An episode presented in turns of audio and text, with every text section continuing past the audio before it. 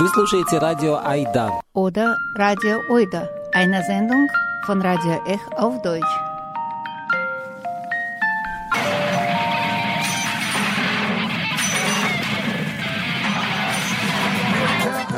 Ech Oida auf Deutsch jeden dritten und vierten Donnerstag im Monat. И Эх Оида по-немецки каждый третий и четвертый четверг в 19 часов. Guten Abend, liebe Zuhörerinnen, liebe Zuhörer. Wenn man Bulgarien hört, fällt den meisten Deutschen entweder gar nichts oder irgendwelche Medienklischee. Erstaunlich wenig kriegt man von diesem EU-Land mit. Geografisch mitten in Südeuropa, gefühlt am Ende der Welt, vor allem abgegrenzt. Kurz vor Beginn des Jahres 2007, als in Bulgarien der EU-Beitritt erwartet wurde, war ich in Sofia.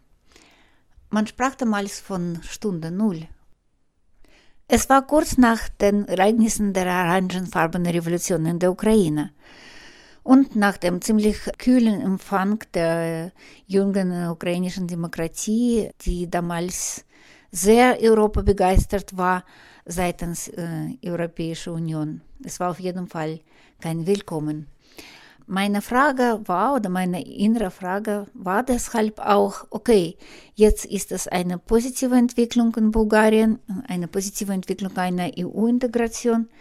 Und was passiert dann kurz vor so einem Ereignis in der Realität und in den Köpfen der Menschen? Und jetzt, nach 15 Jahren oder fast 15 Jahren, will ich äh, auch selber Personen oder selber Gesprächspartner, in dem Fall eine selber Autorinnen, äh, sprechen und ähm, die Frage stellen, was ist passiert inzwischen in diesen Jahren und wie und ob ihre Einstellung seitdem sich geändert hat. Heute in dieser Sendung ist äh, Jelena Alexieva an der Reihe. Schon damals in 2006 war Jelena Alexeeva einer der bedeutendsten Jungautorinnen ihrer Generation, damals die jüngste Generation. Und sie hat damals, praktisch ein paar Tage von unserem Gespräch, einen der bedeutendsten Literaturpreis Bulgarien gewonnen. Und ich habe die junge zeitgenössische Schriftstellerin interviewt. Wie sind ihre Hoffnungen und Befürchtungen? it's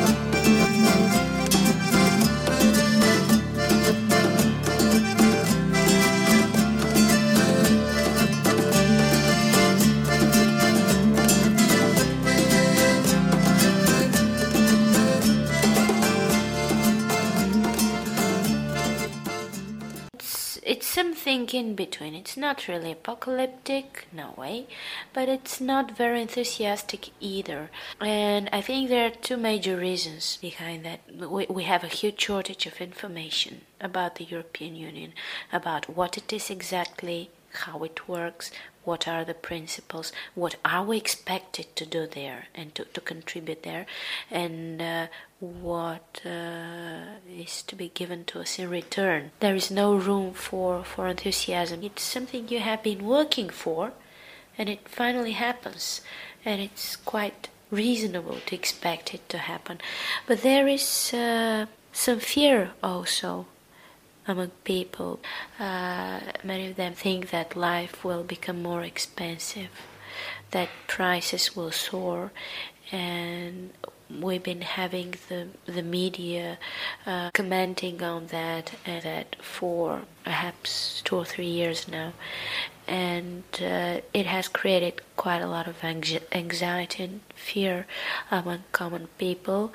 But in general, I think that people are quite down to earth and quite realistic. Was bedeutet für Sie dieser Augenblick? Wieso ist das wichtig? I think that actually Europe is giving us a very very big chance, very op- very big opportunity with that because indeed compared to just any member of the European Union, we are very much behind. We are very underdeveloped, and on the other hand, uh, this should not place us in a humiliating position, let's say, in the European Union. It is just a chance that we have, and we we must use it right now because the past 17 or 18 year of transition didn't help us to survive. On the contrary, they did a lot of harm, and it's time that we end up with this. Yes, we're a poor country, and we're poor not because we are actually poor, not because we don't have enough resources or funds. It's because the distribution or redistribution of, of these resources and funds is not uh, it's not proper. We have all these uh, phenomena like the you know the newly rich the mafia the mobsters criminals corruption everything. I mean the problems that are so obvious and the one uh, on whose solution the european union insists most of all. All these problems are actually depriving us of economic strength and, and, and resources. And then, of course, corruption has to do both with economy and with uh, political circles. The point is that we everyone knows it's there and uh, in a way there's nothing wrong with it as for the social structure of course, if there are no resources, you you wouldn't be able to develop properly a, a, functioning social structure. Many people will be forced to to, to, to live on the verge of poverty, for example, or retirees will live in poverty, or there will be demographic drawbacks, low birth rates, and so on. All the things that we have here, they well, they have to do with money, and uh, so does political structure.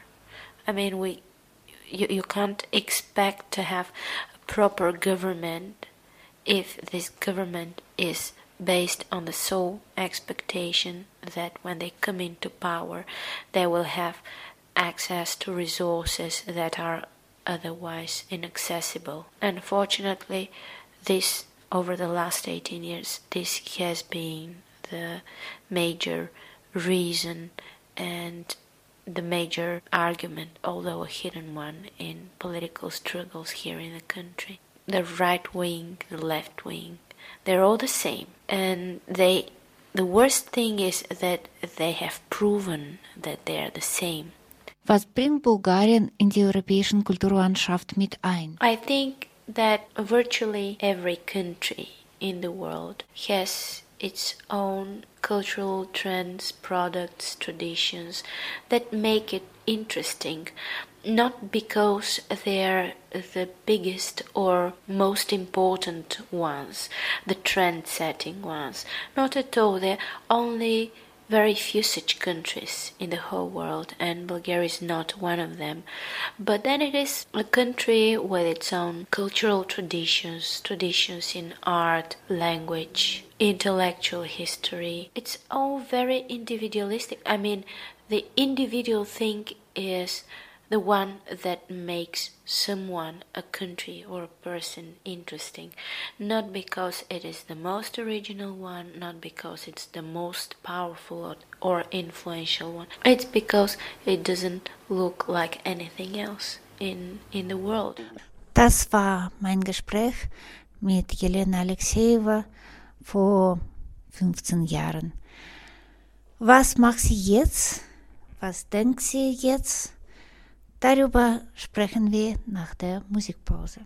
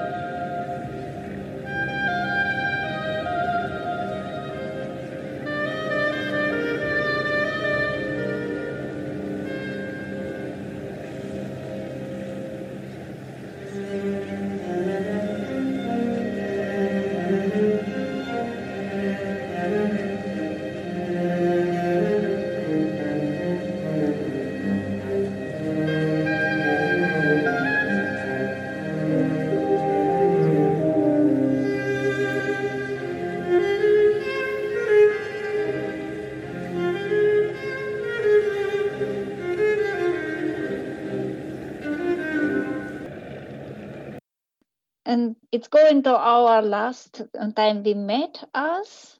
It was, it was so long ago. yeah, but it was an historical moment. It was just a couple of days before Bulgaria uh, entered the European Union. Right, right. But what I asked, the 15 years and uh, just normal life, what had really changed? Does and now, it... mm-hmm, mm-hmm. that's actually it's a very tough question for me. Uh, first of all, because I I live in the middle of it all. Mm-hmm. And you know, when you live in the middle of a of a place or a situation, you're you're not able to so very well step back and and see and compare. Uh, I think that a lot has changed in in a good way, in in positive terms. But this is more like I mean, it concerns mostly the material aspect of our lives. Not that we have uh, become uh, richer or enjoying higher salaries or something, but but still in the material environment it it shows partly as as infrastructure as things that can be seen in in an urban environment or or roads and, and, and such I mean, as, as a normal citizen, like not someone who owns a business or does something like this, because uh, it's it's different. But to me, the whole thing is that this change or these changes are on a very small scale and at a very low pace. And it doesn't have to do with our membership in the European Union. It has to do with with us, with our mentalities, because we somehow imagined, and I don't know why, for, for what reason, that once we join once we join the EU, somehow our way of, of thinking and our perceptions and our mindset will change overnight and we will be someone different, you know. And of course it never happened. And I think this is the I don't know one of our one of our biggest problems that we somehow believe that with our own old selves and old mindset we can still be part of something bigger that is beyond us and be one foot in it and one foot outside of it and somehow it doesn't work and it has never worked. Uh, moreover, that now the European Union itself, and for quite some years recently, has been experiencing a lot of difficulties and a lot of hardship.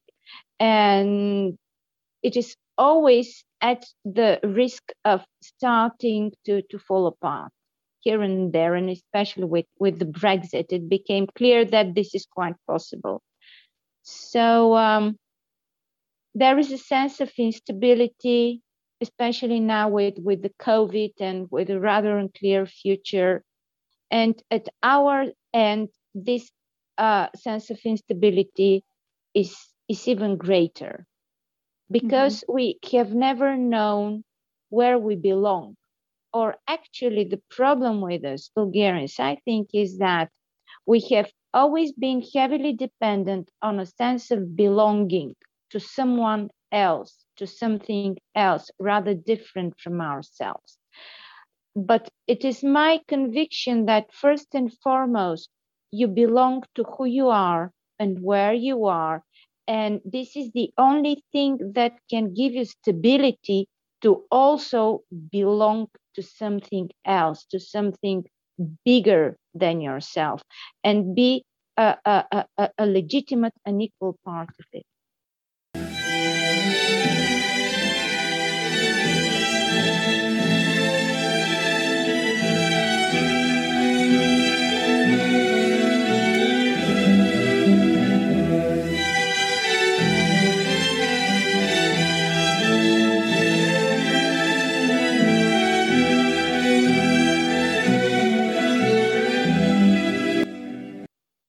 Another question is about also the um, literature, for example, and culture. are not present so much in German uh, space, informational space. Yeah, especially provided that Germany. Sorry uh, for mm-hmm. interrupting you, but one has to uh, underline that still Germany is one of the countries where there is a certain presence of Bulgarian literature and, and culture, and, and probably uh, German is the language into uh, which uh, mostly we, we, we see Bulgarian uh, books being translated. That's that. And uh, is it getting better with um, being um, one of United States of Europe. I mean, translation and uh, just meeting in other authors and exchange with other countries in uh, Europe, um, probably also East Europe. Of course, there are a lot more opportunities now, which is which is great, which is very good, and it, it can be felt. But this is one one side of the coin. I mean, uh, you can't always expect someone else outside your own country to to give you the opportunities that you need you know and to make things possible for you. Uh, what i'm trying to say is this that uh, this small visibility if at all of bulgarian especially of bulgarian literature and, and of course bulgarian culture in a broader context but especially bulgarian literature.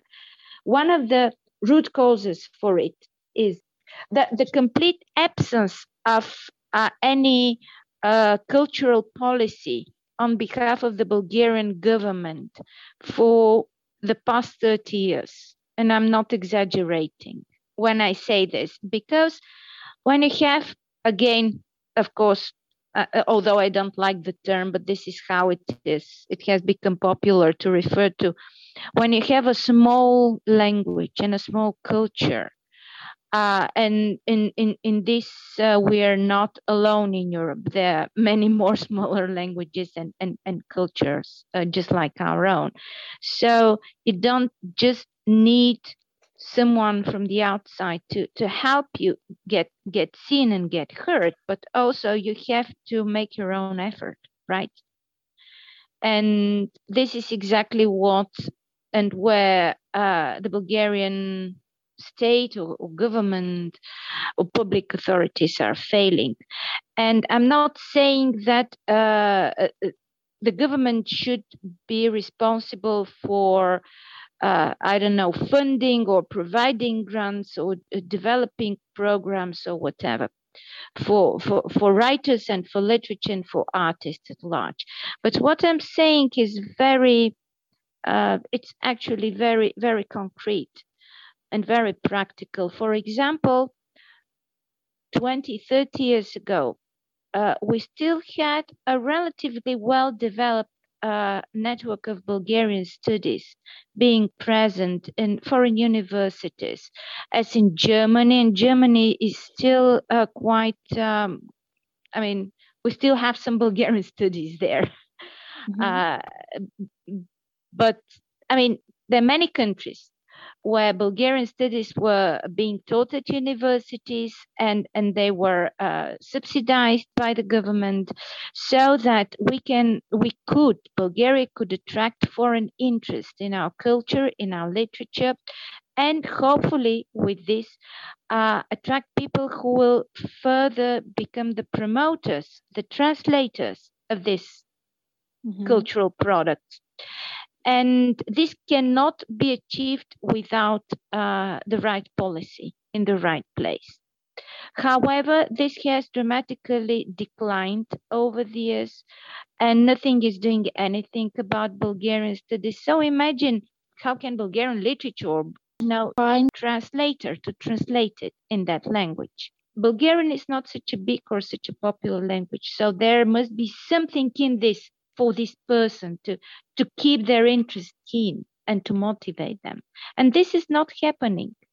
Of course there are many more reasons for this as well but to me the biggest one is this that in this country no one cares about its own culture about its own literature. So why do you expect europe to care for your own things if you if you're really un, uninterested, the least to say.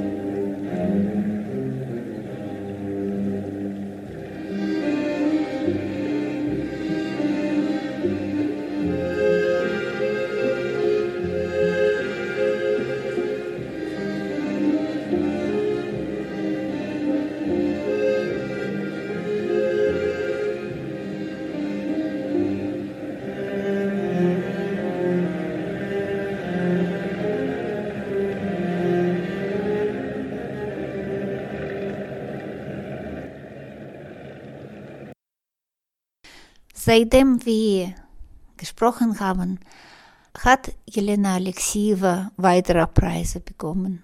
Zum Beispiel Ikar National Award für neues bulgarisches Drama. Und jetzt nenne ich alle letzte, das war 2019 für Roman Heiliger Wolf hat sie Hauptpreiswettbewerb um Nationales Literaturpreis für den bulgarischen Roman des Jahres bekommen. Zum Roman kommen wir noch. Jetzt wollte ich nur sagen, dass sie außer Gedichte jetzt auch ziemlich viel Dramen und, theatralische Werke schreibt. Viele von denen sind als unabhängige Projekte am Sophia Theater. Und außerdem sind ihre Bücher inzwischen in sehr viele Sprachen übersetzt, in Französisch, Englisch, in Polnisch, Russisch und Spanisch. Also die hat sehr viel erreicht, seitdem wir als Schriftstellerin, seitdem wir gesprochen haben.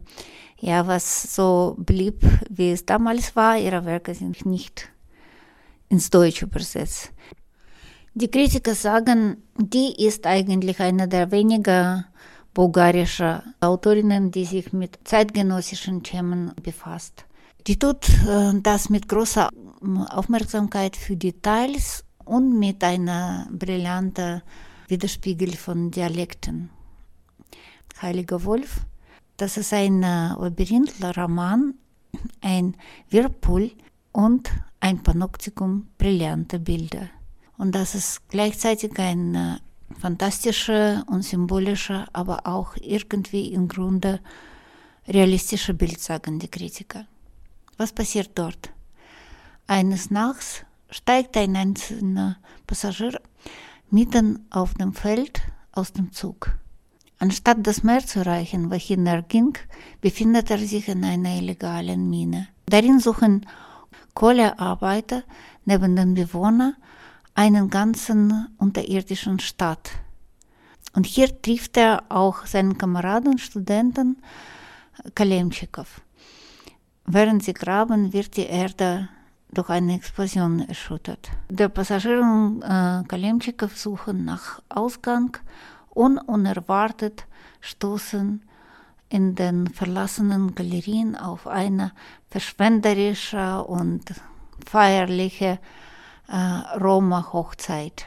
Eine Mine, ein alterndes Dorf, eine Stadt unter der Erde, eine zerstörte Kirche, die das heutige Bulgarien repräsentieren.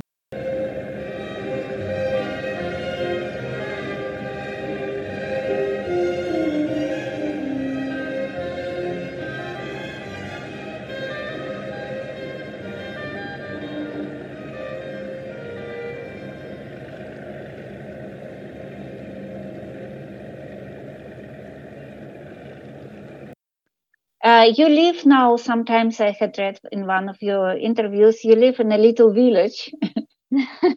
and I can uh, imagine that it has some influence of. oh, yes.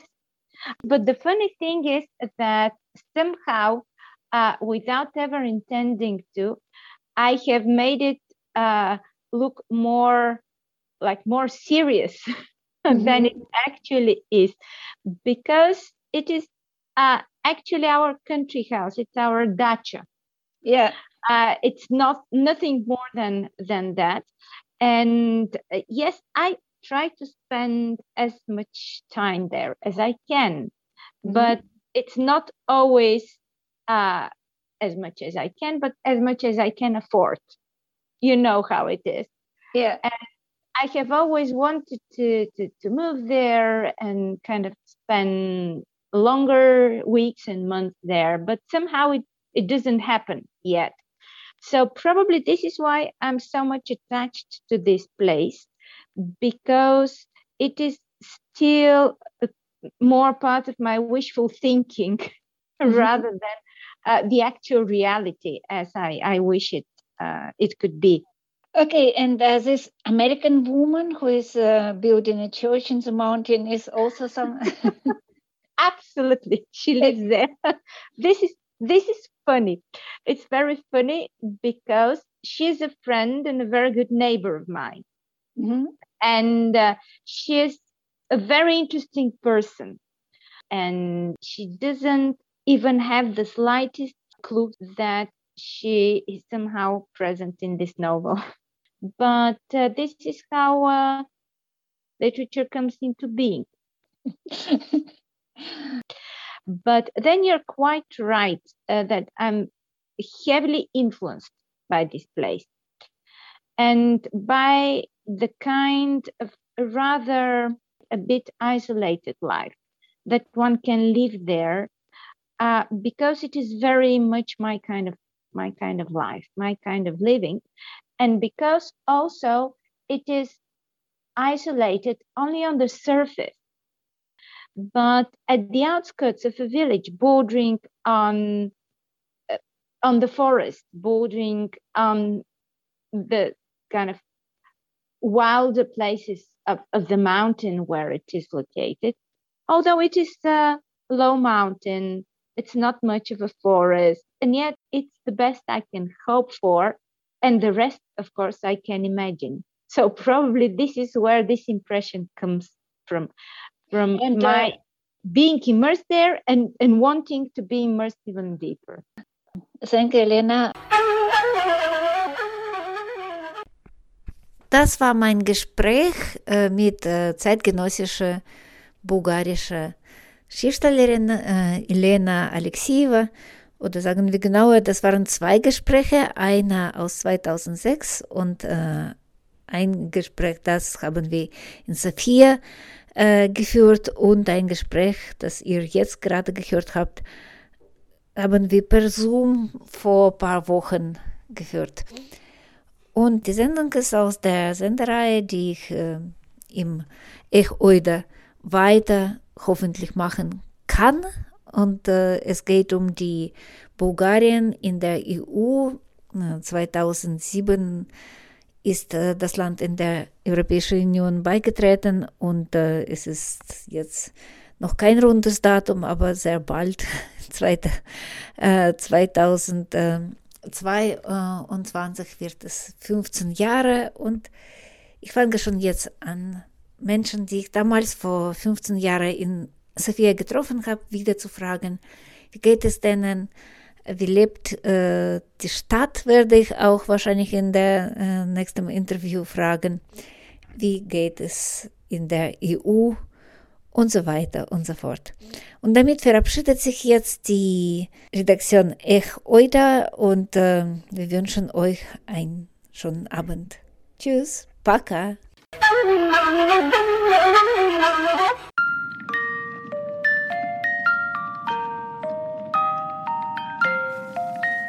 Вы слушаете радио Айда. Oder Radio Oida, eine Sendung von Radio Ech auf Deutsch.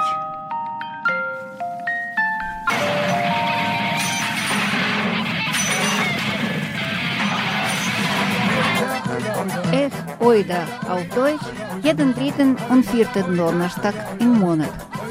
И Эх Ойда по-немецки каждый третий четвертый четверг в 19 часов.